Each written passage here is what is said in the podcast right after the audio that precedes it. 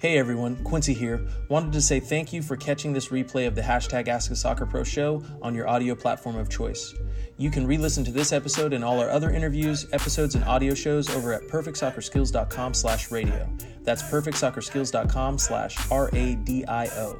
You can also learn more and enter to win free weekly soccer prizes, goals, balls, jerseys, player meet and greets, and more by heading over to perfectsoccerskills.com slash PSTM. That's perfectsoccerskills.com slash PSTM to enter to win for free today. Thanks again and enjoy today's episode. Yo, what's up? Luis Felipe! What's going on, bro? K. Santana 10, what's up? Coach Edgar, welcome to the live. Happy to have you. Mick Musa, Musaye? MC Musaye? Thumbs up to you as well. Thanks so much for joining. Appreciate having you.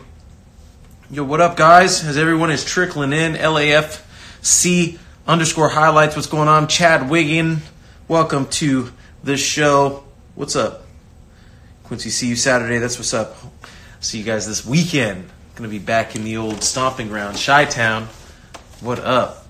Uh, underscore Y Lime underscore I. What's going on? Keo. Yeah, Keo 2003. Welcome. First time I think I've seen you. Ryan McDowell. What's going on? It's Aguilar and Shannon. What's up, guys? For Ferrer uh, Ramir, F E R R A M I R E Z underscore 14. What's going on? A. Dot Nunez 10. Welcome to the live. Guys, I missed you. What's going on? That is correct. We are back at it. And for those of you who don't know, welcome to another episode of the hashtag Ask a Soccer Pro Show. I don't know what episode number we are on, but we are well into it. I think we're almost in the 30s. I'm going to look into seeing what episode we're actually on. But if this is your first time joining in here on the live, or listening in on the replay. The Ask a Soccer Pro show is hosted by yours truly, Quincy Amarikwa. I am currently in my 11th year of professional soccer here in MLS. That's Major League Soccer. I currently play for DC United. And uh, we are well into the summertime here. Uh, for those of you joining in, you know I play for the MLS, but what we talk about on this show is the MSL. That's correct. The Mental Strength League. And that is a game that you are either playing because you know you're playing or you're getting played. Guys, we talk about a lot of things here on this show, but the main and core focus is how to survive in the MSL, the Mental Strength League. And uh, soccer is how we get connected. Thank you for joining me. The pro- chances are you heard about me because of soccer. But what we talk about are the lessons that I have learned over the course of my 11 year career um, professionally and overall, what 20 plus 25 year plus year uh, just soccer career in general, and uh, we uh, we work together to figure out how to accomplish our goals both on and off the field. So thank you so much for joining me. And uh, if you ever had some questions for a professional soccer player, now is your chance to get them answered. We go live here on the Perfect Soccer account every Thursday at 6 p.m. PST. That's 9 p.m. EST. And let's jump into it, guys. Let's see what we got. Uh, what up, Nickelodeon? Welcome, Roger Wall FC. Happy to have you. Luis, Luis Felipe, first question of the day. Luis said, Do you get disrespected a lot? Disrespect, bro. So he's talking about a game that we play called Disrespect, which is a fun game, which has deeper meanings to just the surface level of it. But in general, yeah, I get disrespected all the time. Sometimes people are disrespecting me and they don't even know they're doing it, and other times they're doing it on purpose. But in the MSL, we are aware of that and we do not allow our short term emotions of people disrespecting us to prevent us from accomplishing our long term goals. Because if we allow someone being disrespectful with us in the short term to make us act in a manner that doesn't serve us in the long term, we're giving them control over our future. And we don't we don't do that here. We look at disrespectful gestures as as uh, as proof that we are making progress to move forward. And in the short term, they're doing things that they can to take that power away from us. So the more disrespectful people get, you should look at that as progress. Um, which can get difficult because as time goes on and things get more difficult, there's more and more outside noise, there's more and more pressure to get you to conform, you know? Conform, conform, conform. Be concerned with what other people think about you. Be concerned with your inability to uh, figure out what's going on and how to overcome it. So, yeah, disrespect comes in a lot of different forms, but as you guys know, here we talk about perspective, and I like to take the perspective that I will use the disrespect as fuel and motivation to help me accomplish my goals.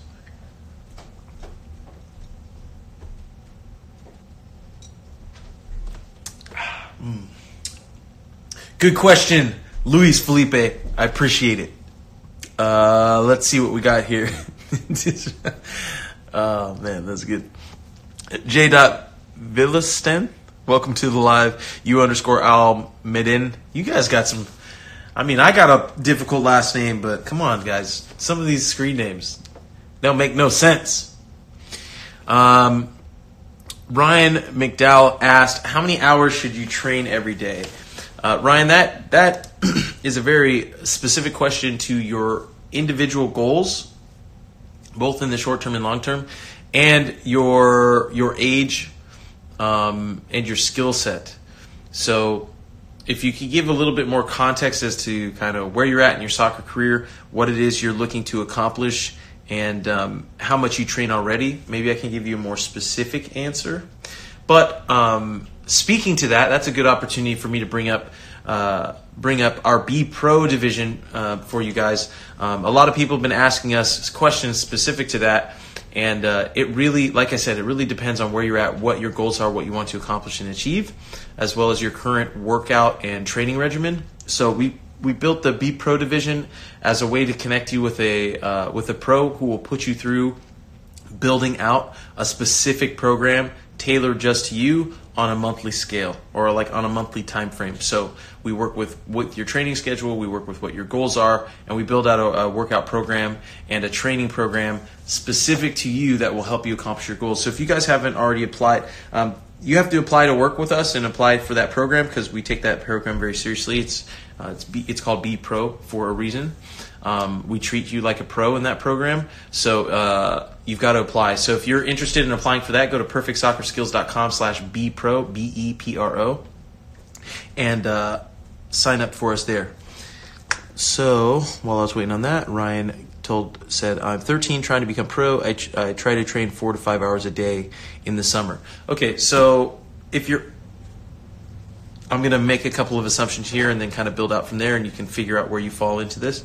Um, training just over the summer isn't enough. Training consistently over the course of the year is more important. So let's say you've got three months in the summer, and it's great if you train four, three, four to five hours every single day during the summer. But if after the three months are over, you don't train anymore for the rest of the year, I would say it'd be better to train two hours a day, three or four days a week, even let's say three days a week, every week for one year you'd get more out of doing that than training four to five hours a day every day for three months. So, uh, consistency over time yields big results. So we've talked about this a lot in the past uh, exponential versus linear thinking. Um, we fall in as humans we fall into the we fall into the uh, trap of believing that our experience our experience is linear. So um, uh, one, two, three, four, five, six, seven, eight, nine, ten, as opposed to um, uh, one, two, four, uh, eight, 1632, right? So exponential. But it takes time to get there. Um, and the only way that you do that is with consistency over time. So, first and foremost, is saying um, just training during the summer for four hours a day isn't enough to get you there. Um, more importantly, yeah, more important than your training regimen, um, I believe, is your mindset and your mentality. So, uh, programming yourself to have the right mentality so that you do have the right uh, perspective to be consistent over time as opposed to um, short sighted. Um, short term focused.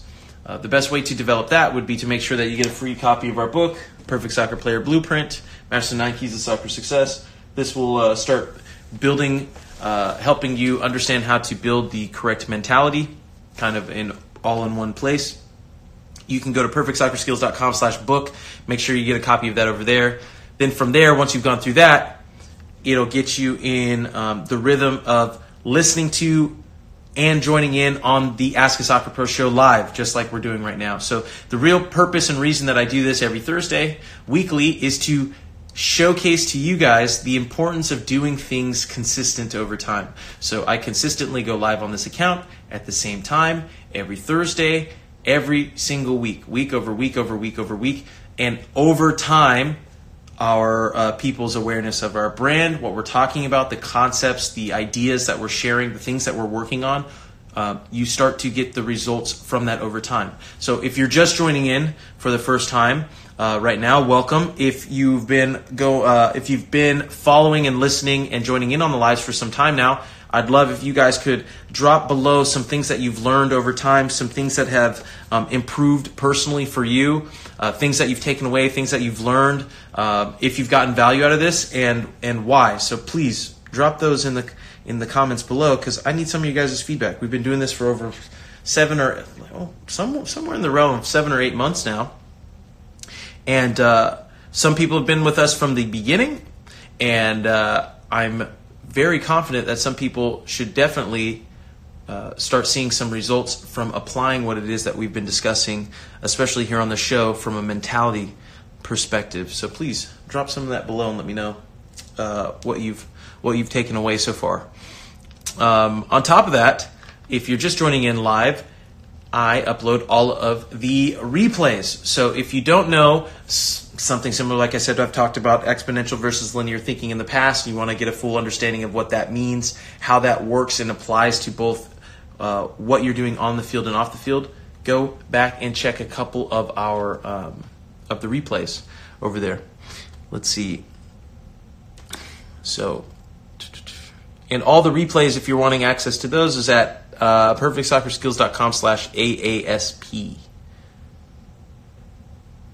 Uh, soccer underscore and underscore fishing said you guys are the best IG feed. Thank you very much. We put a lot of time and effort into this, so we appreciate um, that feedback, especially if it's true. You guys already know the number one first uh, uh, of our core values is self honesty. We like to we like to uh, be honest and uh, receive honest feedback as to where we are, um, how we're operating, and the information we're sharing with you guys, and if it's valuable to you. Because if it isn't, we need you to be honest with us so we can improve and be better. Estrada, welcome to the live. What's going on? Um, when I'm DXDDY underscore Juan Jr. asks, when I'm in a game, I get mad. Why is that? Well, Frustration tends to happen when you are confused. You are confused when you don't understand what's happening in the moment, or you're frustrated with the fact that other people don't understand what's happening in the moment. So, um, getting mad is. Ooh, that's a good one. So, for me, the emotion of being angry or upset is the recognition of a lack of understanding. Yeah, is a recognition of a lack of understanding in the current moment. So usually you get mad when you see something that is a reflection to you of your inability to grasp a concept. That's what being angry is to me, at least from my perspective, the way that I would describe it. Um, most people think something makes them angry, but you make yourself angry. Uh, you make yourself angry because you're reacting to what you see or what you hear. And what you see or what you hear doesn't align with what you believe. Um, and because it doesn't align with what you believe, you want to uh, deny its existence or or fight it. Yeah, and that is what I feel people def- define or describe as anger. But maybe they the or uh, I wouldn't say they describe that as anger. They experience that as anger. What I've described is what I would describe to be the experience of anger. Um, for me, on the field, once I recognize that emotion, I can now understand what emotion I'm feeling and why, and then I can assess and better critically think as to what I need to do to overcome or to uh, deal with my current uh, lack of understanding. And sometimes there's nothing you can do, so you need to accept the fact that you are uh, you don't understand or you aren't prepared or you don't have enough experience in the current moment. But you could look at that as an opportunity to then um, to self-reflect, uh, game plan, uh, do the work to improve to overcome that in the future. So the next time that it happens, you recognize what's going on. It doesn't evoke the same uh, emotion of anger in you. It it should evoke um, a level of understanding. And if you're prepared and you're planning accordingly, you know what to do in that moment. So you can hopefully overcome that temporary obstacle. So, like I said, usually the problems that you're running into on the field, uh, the soccer problems, the temporary soccer soccer uh, obstacles you're facing on the field are the similar to the uh, the obstacles you're facing off the field. And it's really, um, for me, it comes down to becoming a uh, becoming an educated investor.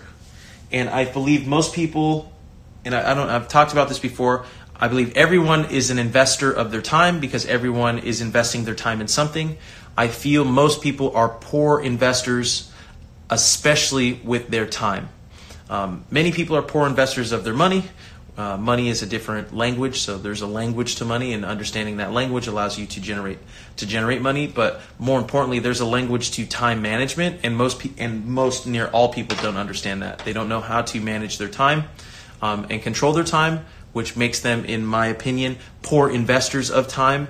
And uh, when you see something that you're not happy with, that usually uh, reflect reflects upon your in uh, your lack of preparation with the time you had before you got to this moment in time. And then it elicits an emotional response. Usually, an emotional response makes you make a an emotional decision, an irrational decision, and and an irrational decision is another poor investment of your time. So you get into a cycle of poor investments and slow, consistent, poor investments uh, based in emotion over time yield you really big negative results in the long run. So, learning to recognize and control your emotions in the short term and being consistent with that over time yields you great results in the long term, positive experiences and uh, uh, uh, yeah, positive experiences and a better understanding of who you are, self awareness, and um, uh, allows you to be in control of where you invest your time so that you can uh, further expedite your growth in the future. This is all a process, guys. Everything that I'm discussing and talking to you about um, can even make a lot of sense or make maybe makes no sense. You know, let me know uh, what you're thinking about about these thoughts that I have. But this is my approach. So you guys know here at Perfect Soccer, we only share what we what we know through our own personal experiences. Um, and in my opinion, many people are sharing a lot of stuff from just what they think or what other people have said to them, as opposed to just sharing what it is that they know through their own personal experience. So here at Perfect Soccer, we focus on only sharing what we what we've done for ourselves through personal experience, and this is the approach that I've taken. Um, this is the approach and philosophy that I've applied um, over time, and I attribute uh, much of my understanding to of the game, um, life, and um, uh, business as a result of it. So, having knowledge and knowing what to do doesn't doesn't mean that it's still not very difficult to apply and practice. So everything that I'm talking about are things that I practice on a daily basis. Emotional control uh, being a very important skill that you need to develop if you want to um, if you want to accomplish anything uh, anything meaningful. I don't want to say that nothing meaningful can. Uh, I don't want to say that nothing meaningful can't be accomplished without emotional control, but I would Actually, yeah. I don't. I don't think you. I don't think you can accomplish anything meaningful without developing the skill set of emotional control, um, because the environment, and I define the environment as the current state of mind of the masses, um, can be a very difficult place to navigate. And if you do not have mo- emotional control, irrational decisions are going to keep you where you are or push you lower. So, uh, for FER Ramirez 14 asks, What age is too late to become a pro? I don't think it's ever too late to become a pro. I just think the older you get, the the chances and likelihood of being able to go pro drops significantly. So the older you get and the less experience you have at the professional level, uh, the less likely people already connected in the professional level are to give you an opportunity to go pro. Because let's say you get to 25, 26, 27, and you've never played any professional games. Um, if I'm a head coach or I'm a general manager, um, and I even see that you're a decent player, you're a good player, um, what about why would I choose you over choosing like a 16 year old who has similar talent to you? Uh, for me, the upside potential is much greater in the 16 year old than than you. Now, it doesn't mean that you can't play pro or you wouldn't be a pro player. What I'm expressing is when you're if you're not so much better than the 16 year old or the 20 year old or the 23 year old, then mm, the upside potential or the the the incentive to signing you becomes less and less from the perspective of the uh, decision makers. Um, EDP Soccer said, "Love this, my man. Thank you very much. I appreciate I appreciate that." Um, Polish Thundero asked something I've been wondering: What's the skill level difference between MLS players versus USL players? Um, I know the USL is growing, and a lot of previous and ex MLS players are starting to join the USL as MLS is growing, but um, from a general perspective, the uh, the skill difference is. I mean, there's a significant jump in the skill level between USL and MLS, but the consistency and the and the what's a better way to describe it? There's obviously a large jump in the speed of pay, play and technical ability of players at the USL level to the MLS MLS level, like dramatically. Um, but not only on the skill level, I would say the consistency of the skill level. So I'd say there's guys at the USL level who have the technical ability and talent of MLS caliber, caliber players, but they're not able to play at that level for a sustained period of time. So and I'm making this up kind of like arbitrarily. Let's say there's out of 100 games, a USL player could play at an MLS level, and I'm talking about in general here, let's say 10 times out of 100. So they could have 10 really great games where you'd be like, hey, this guy can play at this level. But uh, MLS caliber player plays at the MLS level 80 times out of 100. Right? So it's it's the le- it's playing at that level for a consistent for a consistent amount of time so what, what's difficult for USL guys is if they join or they get a tryout or they join an MLS team, the level of play, the speed of play, the time that you need to make decisions jumps up significantly. So they're not used to that. So when they join in, they're already behind. And if they can't, again, mental strength league, MSL, adapt or die, if they can't adapt and learn quickly enough to get up to speed within a month, then they become branded as not good enough to play at this level, and then they're put they're sent back down. So that's the difficult thing of making jumps, jumping from level to level, is because once you jump to the next level, you have to be at that level or um, be at that level when you get there. And it's very hard to be at a level if you haven't played there consistently over time.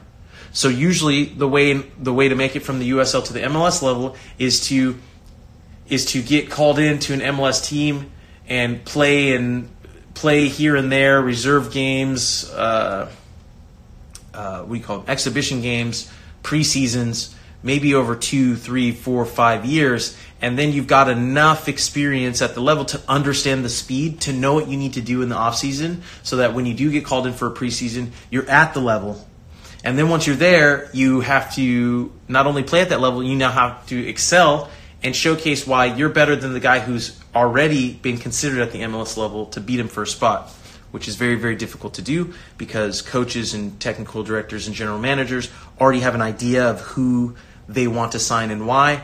Usually, they're bringing in USL guys just to fill uh, fill roles and to fill uh, practice squads and rosters so they can see the guys who they already have decided they want to go with. So there's a lot of things you're having to overcome when you show up when you don't show up um, already in in part of the part of the network, right? Um, working your way in is very difficult, and that only that can only happen if you're, you know, you're mentally tough, you're mentally strong, you understand what you're signing up for, and you're committed to doing it for the long term, the long run.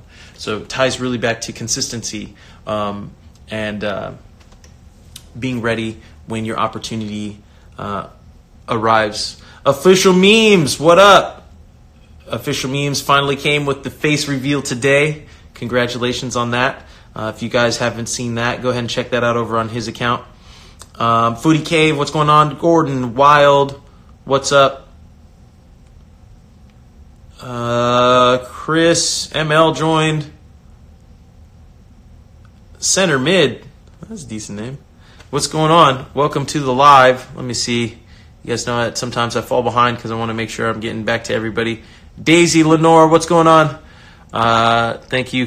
Uh, so DXDDY said, "Oh, thank you, man." Because like when I get mad, I just say I'm quiet, but I don't just keep. I don't keep going. Yeah, okay. So you're you're pouting, right?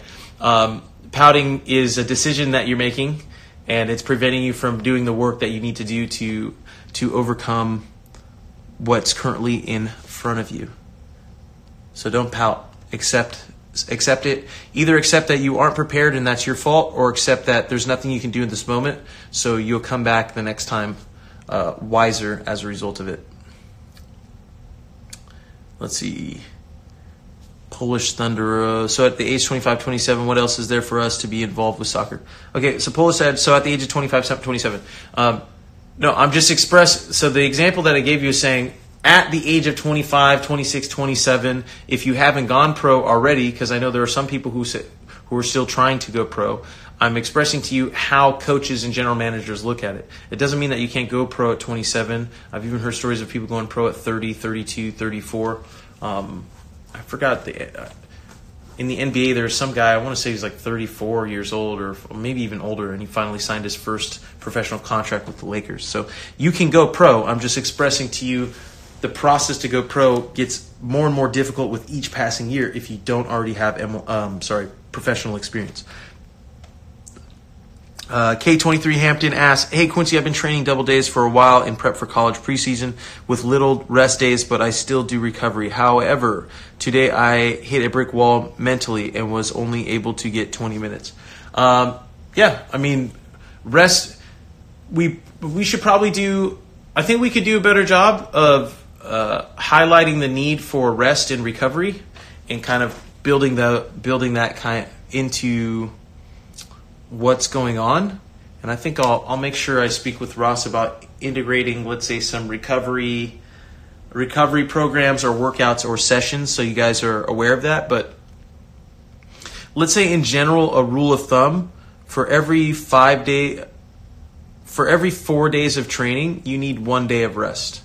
And that's a very general, generic baseline, but you know, going hard and working hard all the time isn't isn't good um, because there's a there's a, the law of diminishing returns, right? So, uh, speaking to the theme where I said consistency over time. Hey, sorry to interrupt, but if you've enjoyed listening to this episode and learning what it takes to increase your mental strength, well, how would you like to work with me one on one directly? Now you can with Be Pro Mentality. Head over to perfectsoccerskills.com slash bpro. That's perfectsoccerskills.com slash B-E-P-R-O to apply to work with our network of pro players today. Do uh, a level of training every day that you would always be able to do the next day. in terms of consistency. So I'm I'm a believer in in um, uh, low reps consistency over time as opposed to high intensity um, for short durations of time. So, um, for instance, in my off season now, um, in my off season, this past off season, all I did for off season was built my foundation of endurance, and the way I did that was every single day when I woke up, I just got out of bed, I put my shoes on, and then I went and ran. Um, just at a consistent pace, at the pace I felt I could sustain. So uh, about two miles. So I'd run consistently. Some days I felt better than others. When I felt really good, I ran at a more, at a quicker pace. If I didn't feel good, I just ran at a at a pace that I knew I could maintain for the whole run. So I run and work out at a pace that I know I can maintain for the entire workout. And that's the level I stay at and and that's the pace I run or work out at on a consistent basis day by day by day. So I am very unlikely to ever hit a wall mentally or physically because I am adjusting um, I'm adjusting what I'm doing in the moment to what I know I could maintain for the entirety of the workout. So a lot of people are trying to just like fatigue themselves and make themselves tired. I'm trying to maintain a level, a pace uh, of whatever I'm doing that I can go, I can finish the entire workout, I can finish the entire session at that pace. And if I know I can't finish the whole session at that pace, I dial it back. And if I know I can do more, then I dial it up. And that's what I do over time. So, for instance, let's say in the gym, and we we have when we work out in the gym, I do supersets. So by that, let's say there's three, there's six exercises, and there's three sets of ten for the six exercises. I'll do the first set of ten, and then uh, the first exercise set of 10 and then I'll do the next exercise set of 10 then the next exercise set of 10 then the next exercise all the way to the sixth one and then I'll start back at the first one so I won't take a break I won't rest. I just cycle through the set of 10. So whatever pace I have to go at to make sure that I can do the set of 10, then the set of 10, then the set of 10, then the set of 10, then the set of 10, then the set of 10, then the set of 10, the set of 10, the set of 10. Whatever pace I have to go at, that's the pace that I maintain until I finish all three sets of 10 for every single workout. Whereas opposed to when I'm looking at most people work out, what they do is they do three sets of 10, to maximum until they're tired or whatever, and then they'll they'll wait until they catch the breath and everything gets back together. So, and then they'll do the next rep of ten. Then they'll wait and they'll wait and then they'll do the next rep of ten. Uh, I I've I've worked out I've I've worked out in both, and I get much more out of the way that I'm expressing to you. And I don't think many people work out the way that I'm describing to you. Um, which, in my experience, makes you much stronger, much fitter, and you get much more out of your workout, and you spend a quarter of the time actually working out. So I always joke with uh, with the guys in the in the weight room. I say it's not the W A I T room, the weight room. I feel like most people are just waiting in the room to do their next uh, rep. It's the weight room. We're here to move some weight around, and I don't want to wait. I want to move from session to session to session until I'm finished and then I can get out of there. Um, it's all about, for me. It's all about productivity. I don't need to waste time trying to make it look a certain way for other people. I'm there to get my work done, to get the most out of my workout, um, and uh, move on to whatever it is I feel I need to do next to improve uh, my game or my off-field endeavors.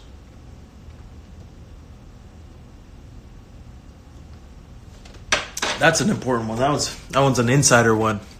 You guys should definitely use that. Let's see. Zaid, welcome to the live Instagram with an H underscore 72. What's up? Uh, Juan Gonzalez asked, Were you a straight A student? No, I was not a straight A student, but I was an honor roll student. I think um, in high school I averaged like a 3 point, 3.8, I think. 3.7, 3.8, something like that. Um, yeah. In college, I don't know what I averaged.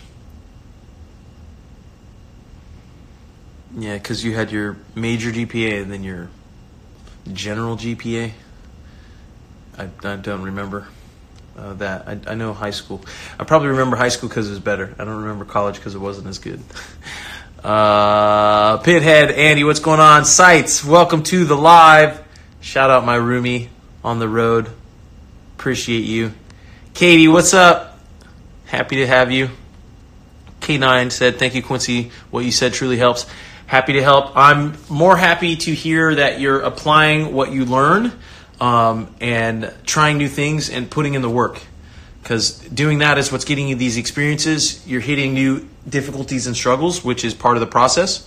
So, excuse me. Um, keep keep grinding. You're going to uh, benefit from it greatly in the long run. Uh, Audrey, what's up? Welcome to the live. Uh, Polish said, I agree. At 26, I know I'm past the point of making it pro. I'm excited to get involved with coaching. No, that's awesome. I'm happy to hear that. You know, um, there's many different ways to be involved in the game, and uh, you know, the the fact that you wanted to go pro and it didn't work out for you is val- is a valuable experience because you can speak to young the younger generation about uh, why you believe you didn't go pro, so that they hopefully don't make the same mistakes as as you did. Maybe you waited a little bit too long to take it seriously. Maybe you didn't adjust or figure out what was necessary to get make the jump to the next level in enough time. Um, and if if not, uh, those are valuable lessons you can share with uh, kids when you're teaching them. So, all about perspective. Uh, Andy said, "Hey Quincy, did you have the same MSL mindset at as a 23 year old as you do now? If not, how has it changed?" I would say my mindset has always been the same in terms of my focus and understanding of my long term goals and my self belief and confidence. But I have refined the MSL to better describe and convey to people what my mindset is and why I believe and think the way in which I do. So, 23 um, year old Quincy couldn't understand why people couldn't understand me.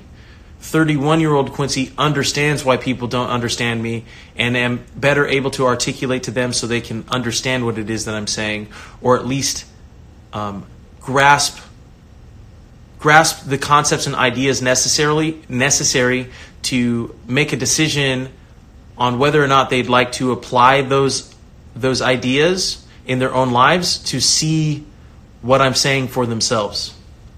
So,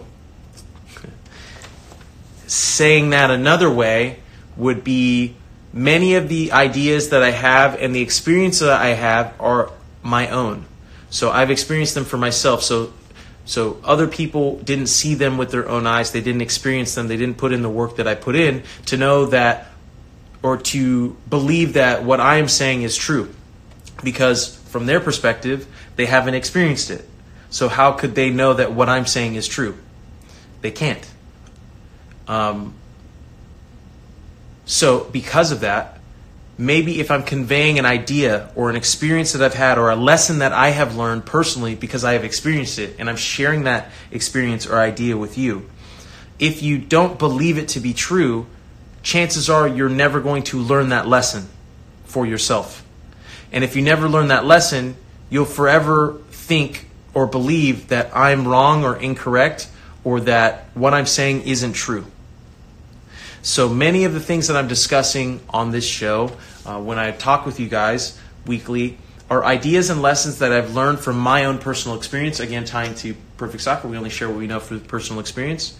Knowing that many people will not apply the lessons that we've learned for themselves. And for that reason, they won't have the same experience as us, which means they won't know that what we're expressing may be true for them as well too but they won't know if it is or isn't unless they apply what it is we're talking about and, um, and take action from the lessons and mistakes that we've uh, that we've learned from ourselves for ourselves.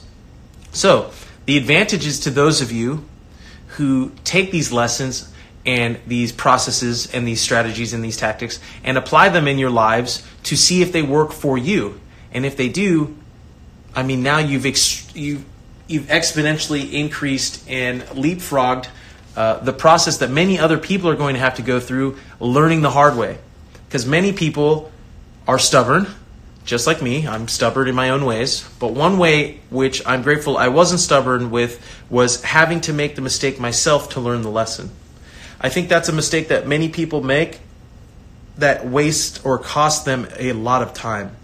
Like, for me, I'll defer to someone who has the experience,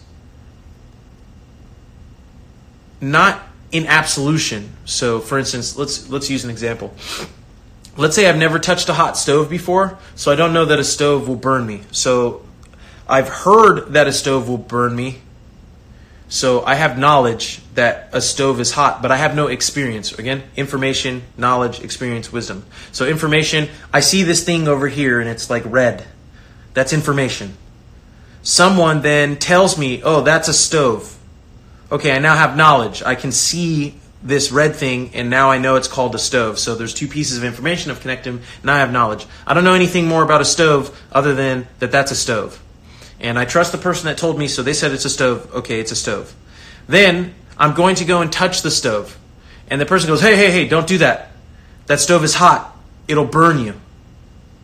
I'm now receiving new information from them. And the information they're telling me is they're speaking from experience. Hot is an experience, burning is an experience. A word that describes an experience. The only reason that person knows that it's hot or it's burning is someone else told them. So that someone else gave them information or gave them knowledge and told them it's hot, or they've touched it for themselves and they personally have the experience, and now they're speaking from their own experience. Hey, that's hot, it'll burn you. You don't want that to happen to you. Right? But if you go back far enough, someone had to touch the stove. That's the only way that the information gets passed down as knowledge to the next person to let them know that you do not touch that because it is hot. Got it? So so if I'm looking at it and I've never touched the stove, so at first, I did. I've never seen this. I don't know what it is. They say, "Oh, that's a stove." Okay, now I know it's a stove, or I'm told it's a stove. Okay. Next, I'm gonna go touch it. Don't touch that. It's hot. Uh, then I look at it and I go, "Okay." I I'm going to defer to the person that said it's hot. Not because I believe everything that they say, but because they're saying that's a mistake that they made in the past and there's a lesson that they learned as a result of doing that, and it's best not to learn that lesson right now. So instead, I'm going to spend my time on other things where I can where I have to burn myself to learn because no one else has burned themselves doing that. Then once I've gained enough experience doing other things, burning myself on other things, then I'll come back to that stove and I'll touch it myself. Once I have enough experience and enough other things over here that allow me to know that touching the stove won't kill me now. And then once I touch it or I kind of feel a little bit for myself. Now I go, oh, okay, ah, I understand what hot is. I have a reference of experience of what hot is. So I don't avoid ever touching the stove. I wait until I get to a point in time that I know touching the stove won't kill me or hurt me. Won't hurt me to the point that it kills me or prevents me from moving forward. So, so being more strategic. I also don't avoid touching the stove. Even if I know the stove is going to be hot, as long as I know it doesn't kill me, I'm going to touch the stove. I'm going to touch the stove because I need, I want to taste that experience for myself. I need to be able to have that experience and be able to reference that experience so that when I express to someone else they should not touch the stove, I'm not just speaking from a book I read. I'm not just speaking from knowledge someone else conveyed to me. I've done, I'm only speaking from my personal experience. So I know it's true for me. That's why when I'm sharing with you guys, I'm saying, this is true for me. This is what I did. This is what worked for me. This is what didn't work for me. Just because it didn't work for me might not mean it won't work for you. I'm just expressing to you, I touched this stove, it burned me really badly, and I couldn't do anything for six months once I burned myself here. So before you touch this stove, go over there and figure out how to make some special gloves that can never get burned and you can never hurt yourself. Okay, so you're not out six months being able to use your hands. Then once you've designed that or made that, come back over here and then touch the stove quickly so you only are out of commission for a week, not six months. Because you still need to touch the stove. You still need that experience. I'm not telling you to avoid the experience altogether, and I'm not telling you to be so scared of the experience that you never try. What I'm telling you is you need to make mistakes, you need to make them often. Often. But making mistakes means you you you lost a lot of time. So for me, I'm saying leverage your time first. Be strategic with your time. Learn from the mistakes of others first. Go get experience in things that other people haven't done for themselves. So you have experience no one else has. Then go and experience the things that everyone else has experienced. Because now you have now you'll do so with a deeper level of understanding, a greater appreciation for what you're learning, and uh, and you'll be able to leverage what you learn to better expedite the other experiences that you have. Great question, Andy. Thank you for that. Let's see what we got. Uh, McKees, seven. What's going on? Edgar, great knowledge. Quincy, hey, happy to share. Uh, Andy, thank you very much. Uh, I appreciate the question. I'm not able to share that unless the question uh, helps me unlock that. So that's why I'm really big on the feedback from you guys. Um, you got to share, or you know, you got to ask me questions. You got to ask me questions um, from from your personal perspective, what you've learned or taken away from this, things that you've gotten out of this. Like I said, uh, drop below some things that you've taken away from the show so far, um, ideas or concepts or experiences that you've had as a result of this. Um, I'd love to hear the feedback and know, you know, know how better to serve and, and share with you guys. Emilio, what's going on, man? Welcome to the live. Door Freestyler, Tyler. Yo, I know you. I forgot what account did you make it on? Was it the Freestyler account? Congratulations, bro. Uh, Azir, Azita, Aziza, Dale sixty seven. What's going on? Um, soccer and finishing said Quincy's never wrong. Uh, I'm definitely wrong, but I make it right as quickly as possible. Oh, Juan said show the man. Yeah, we got the man of the match guitar. Hey, I think the thing on the back fell off, but got the man of the match guitar in the what game? Game was that? I don't even know who we were playing. I can't remember. New England? Yeah, New England. I think we were playing New England. Um, that volley. Joe Jackson, welcome to the live. Welcome, welcome. Uh, Rube four six six. Uh, Andy said, excited to meet you in person on Saturday. Hopefully, hey, yeah. Um, for those of you who don't know, I'll be out in Chicago this weekend. We play the Fire. We take off after training tomorrow. So if you're in the Chicago area, make sure you make it out to the game. Um, we're going to try to maybe do like a pop up or a little meet and greet. We'll figure something out. You guys got to harass Ross, him to set something up because Ross has got to coordinate coordinate that. If Ross doesn't set it up, then uh, you know who to who to blame. Um, center mid. Do I have any specific workouts? Uh, yeah, I would say uh, go to perfectsoccerskills.com slash fitness Friday. Ross is putting up workouts every single week, and then Ryan is working to create more soccer specific training. Pro- Not to say that other stuff isn't soccer specific, but Ross is just kind of sharing what he does to keep himself in shape. Uh, we'll start building out um, workouts and programs specific to like. Um, uh, what's a better way to just soccer specific workout programs, not necessarily like general workout workout uh, uh, sessions. Yeah, Coach Edgar said he's uh, he's going with Ross. Awesome. So you guys will be making the game together. That's dope. Better see you guys with some MSL signs and uh, perfect soccer tees up in the corner. Um, let's see what else we've got here. Uh, I got about 10 more minutes left on the live before Instagram kicks me off here. So uh, if you guys got any more questions, make sure you drop them below so we can get to that before I take off here. Let me see.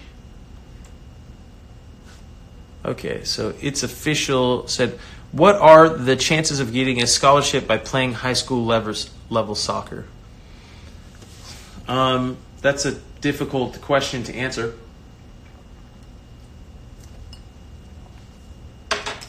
Mainly because there needs to be a little bit more context to the question. But um,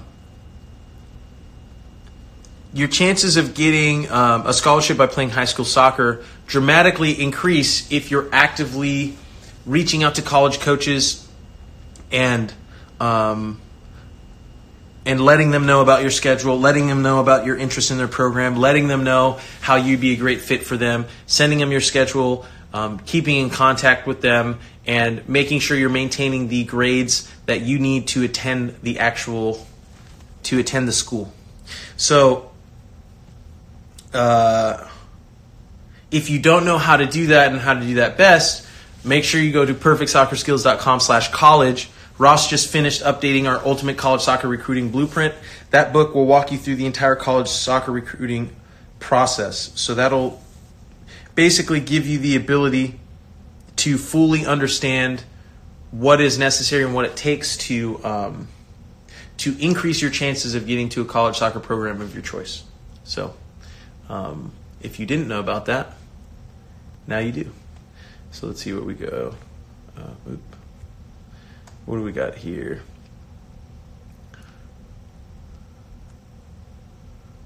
Yeah, Andy and Soccer Mama coming along. Make sure you come check us out. Yeah, I'm gonna. I'll definitely say what's up to you guys for sure. We'll get some pictures and stuff as well too. So I'm looking forward to it.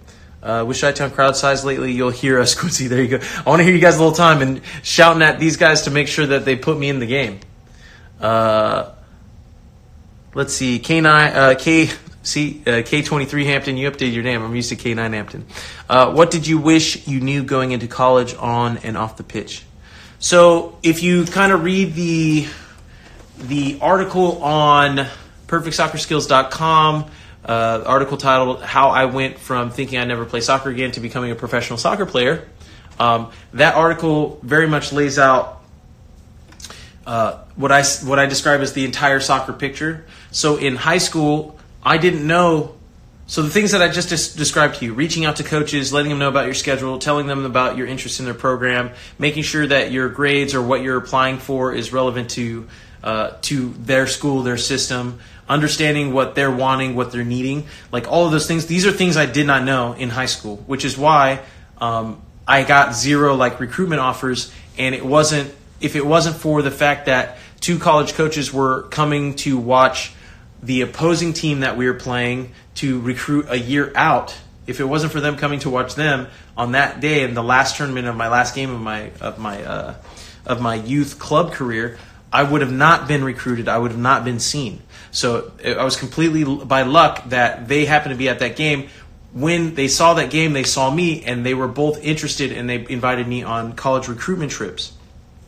And then for my recruitment trips, I was offered scholarships, and I eventually um, ended up deciding to go play for UC Davis. Now, when I got to UC Davis, that is when I understood what the actual soccer process is and all the things that had I have done in high school, I would have easily gotten a scholarship offer or more easily gotten a scholarship offer, and I probably would have played for a uh, a, a, higher uh, ranked college soccer program. So uh, Davis was Division One. They had just uh, went from D2 to D1 when I had joined my freshman year. So they were in transition. They just got into Division One. Uh, but having having played there, I would not change. I would not change my college soccer career at all. I loved my time at Davis. I had a great time. Um, I made a lot of uh, a lot of great friends. I have a lot of great memories and had great experiences there. But uh, from those experiences and understanding how it works and what was going on, um, yeah, from that, had I done what I learned uh, that had I done in high school, I would have definitely been at like a top uh, soccer college soccer program, and um, yeah. Whereas Ross's Ross's uh, Ross was the complete opposite of me. By the time he was getting to college, he had like over 25 recruitment offers and scholarship offers all over the place. He ultimately decided to go to UVA, where he went on to end up becoming a, being the, the team captain and winning an NCAA championship.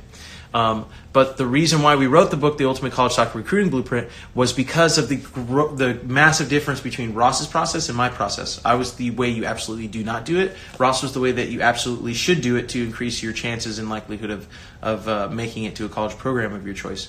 And because we have both of those stories, we can show you um, where I was lucky and what I learned as a result of being lucky, and where Ross was not lucky, where it, it was 100% his proactive nature and his willingness to reach out, and all the opportunities he had to result that he had as a result of that.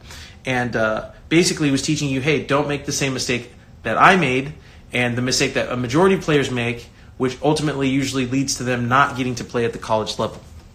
So, um, what I wish I would have known, I wouldn't change anything for myself personally because I I choose the perspective of every single thing that has happened to me has led me to learn the next thing. So I needed those experiences. Because I got lucky in high school, I made sure I would never get lucky at the professional level. So had I not had I not gone through that and got lucky by the skin of my teeth in high school, I probably wouldn't be in year 11 of my professional soccer career. The reason why I'm in year 11 is because once I got once pro became an option and an opportunity for me, I went I need to learn the professional full picture because there's some there's this works in a certain way and if I learn how it works, I'll maximize my opportunities, I'll maximize my ability to be here and I'll maximize my ability to play in this league at this level for a very long time.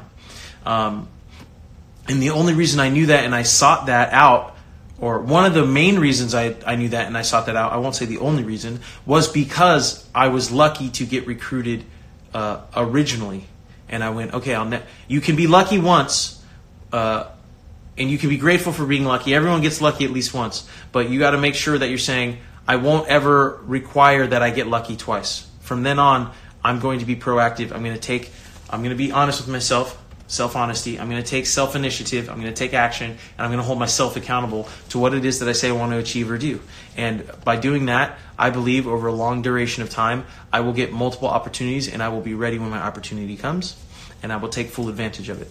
Now, where you can, uh, where you'll probably hear from Ross and listen to, uh, speak to him is Ross was extremely proactive in his youth career, extremely proactive in his high school career, and that's why he had opportunities at the college level.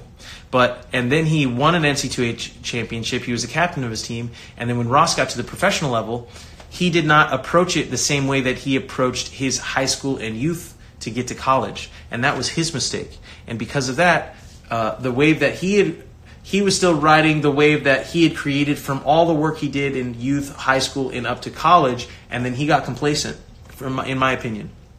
And I think Ross would agree with this as well too. But you gotta, you'd have to speak to him and ask him. From my perspective, when I'm looking at it, he uh, he stopped doing the things that he uh, he stopped doing all the extra things that he did that got him there in the first place because he thought he was there already. He thought those things were enough to get him there and keep him there. And then as you're going into year one of pro, year two, and then year three, and then all of a sudden, once you realize what's going on and you try to make adjustments and changes, it might be too little, too late. And I think that was the mistake that Ross had made, um, uh, and why that didn't come full circle for him. And the difference for me is uh, I wasn't doing that. I got lucky, then I caught here, and then for, from there I realized even seeing what Ross did in, in, because you know we were friends and we would talk and have conversations. When I'd hear what Ross did on the youth and the club level to get to college, that made me realize and fully understand like, oh, okay, um, you that you shouldn't stop doing that, right? If if these were all the opportunities you had as a result of doing that, then the reason why you'll have opportunities in the future is if you continue doing that. So that was kind of the approach that I was taking with that and um, it has served me well and why I'm in year 11 of my career. So hopefully that kind of answers that question. Um,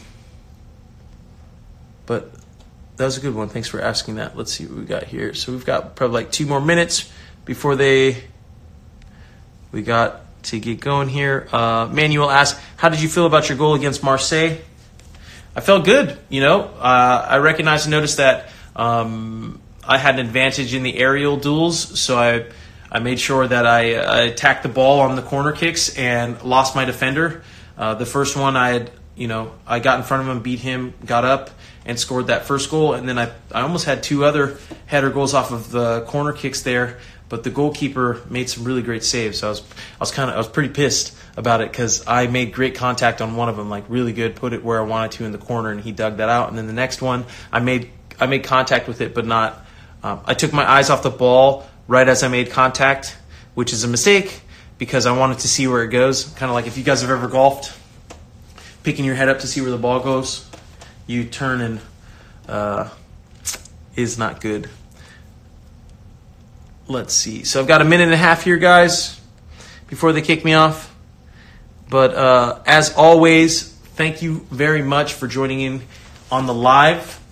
Um, yeah, no, I just appreciate. I really appreciate it. I appreciate the support. I appreciate you guys, you know, sharing the account, uh, tagging us, letting people know about us, and then also, you know, letting us know what you're getting out of the account. If if what you're if what you're learning, what you're getting from this is valuable to you, I'd really appreciate if you share us on your uh, on your stories, tag our accounts so we can reshare you and shout you out and share across our platforms. Tag me on those accounts and uh, let me know what you're taking away. Um, good, bad, doesn't matter.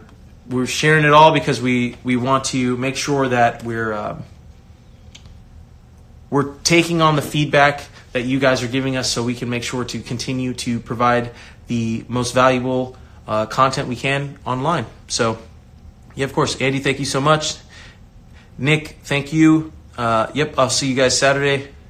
Uh, Sage, I'll have to answer those questions next week. Sorry, uh, I wasn't able to get to it because Instagram's going to cut me off here in the next 10 seconds.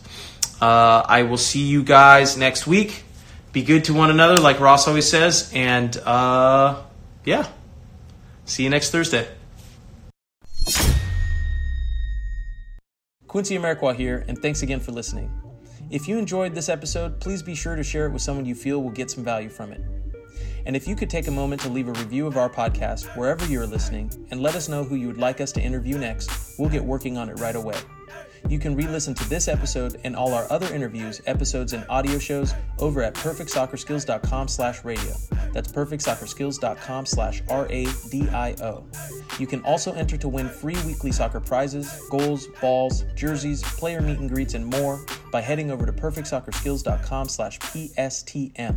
That's perfectsoccerskills.com slash PSTM to enter to win for free today. Thanks again, and see you guys in the next episode you